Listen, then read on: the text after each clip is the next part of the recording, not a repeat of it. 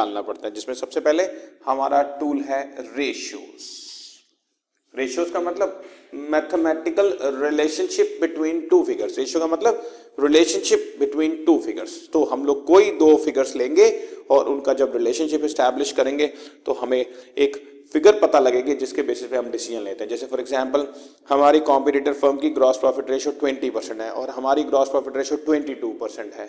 तो अब हम कैसे और इंक्रीज कर सकते हैं? या वाइज वर्सा वाली सिचुएशन कि हम लोग कैसे बेटर कर सकते हैं? मान लो हमारा 20 परसेंट है, उसका 21 परसेंट है तो हम कैसे बेटर जाएँगे?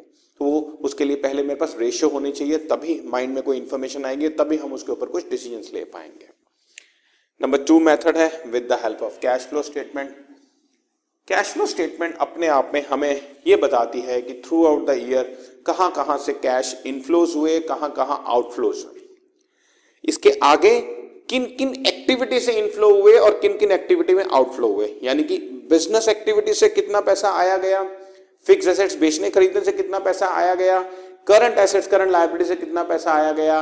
और नॉन करंट लाइबिलिटी से कितना पैसा आया गया?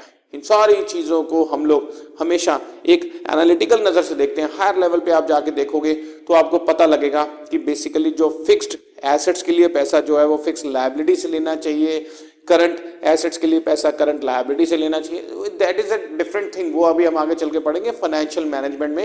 लेकिन अभी हम लोग सिर्फ़ आपको ये बता देंगे कैश फ्लो स्टेटमेंट इसीलिए चेक किया जाता है कि बेसिकली कहाँ कहाँ से पैसा आ रहा है और कहाँ कहाँ इन्वेस्ट हो रहा है। क्योंकि अगर वो ठीक तरीके से इन्वेस्ट नहीं हो रहा तो कंपनी इतना ह्यूज बिज़नेस करने के बाद भी रिक्वायर्ड प्रॉफिट नहीं कमा पाएगी। खाली बिज़नेस एक्टिविटी से बच्चों पैसा नहीं कमाया जाता। याद रख लो कैश से भी पैसा कमाया जाता है, यानी कि उनको प्रॉपरली मैनेज करके भी पैसा कमाया जाता है।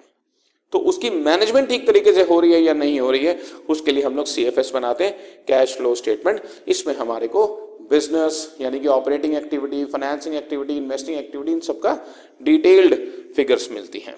और उसके बेसिस पर हम लोग एनालिसिस करते हैं। उसके बाद बच्चों with the help of comparative financial statements इसमें हम लोग कंपैरिजन करने के लिए लास्ट ईयर फिगर इतनी थी करंट ईयर फिगर इतनी है, कितना इंक्रीज हो गया? या लास्ट ईयर करंट ईयर में कितना डिक्रीज हो गया? कितना परसेंटेज या कितना परसेंटेज इंक्रीज डिक्रीज हो गया? कितना होना चाहिए था? ये सारी चीज़ें हम लोग कंपैरेटिव फाइनेंशियल स्टेटमेंट में देखते हैं। इसके बाद लास्ट पार्ट है आपका common size statement common size statement में बेसिकली आपको ये देखा जाता है कि मेरे अगर बैलेंस शीट की फिगर्स हैं बैलेंस शीट में अगर 100 परसेंट टोटल है तो 100 परसेंट में फिक्स एसेट्स कितने परसेंट है करंट एसेट्स कितने परसेंट है प्रिलिमिनरी एक्सपेंसेस कितने परसेंट है, उसको परसेंटेज फॉर्म में कंपेयर किया जाता है और फिर उसके बेसिस पर डिसीज़न लिए जाते हैं, उसको कॉमन साइज़ स्टेटमेंट बोलते हैं। इसके अलावा एक और भी होता है फंड्स फ्लो स्टेटमेंट लेकिन वो आप लोगों के कोर्स में नहीं है तो इसलिए आपके कोर्स में यहाँ तक बताया गया। एक तो रेशियोज की हेल्प से कैश फ्लो स्टेटमेंट की हेल्प से कंपैरिजन की हेल्प से और कॉमन साइज़ स्टेटमेंट की हेल्प से ये सारी चीज़ें आपके लिए टूल्स ऑफ़ फाइनेंशियल स्टेटमेंट ठीक है? आगे बढ़ते हैं।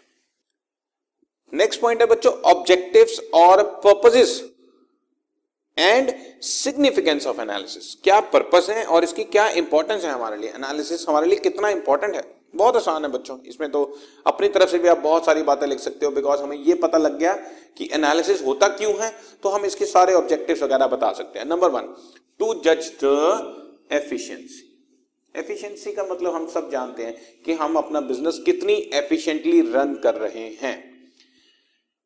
Is judging the efficiency of management and labour ठीक है जी? हमारी मैनेजमेंट कितने तरीके से काम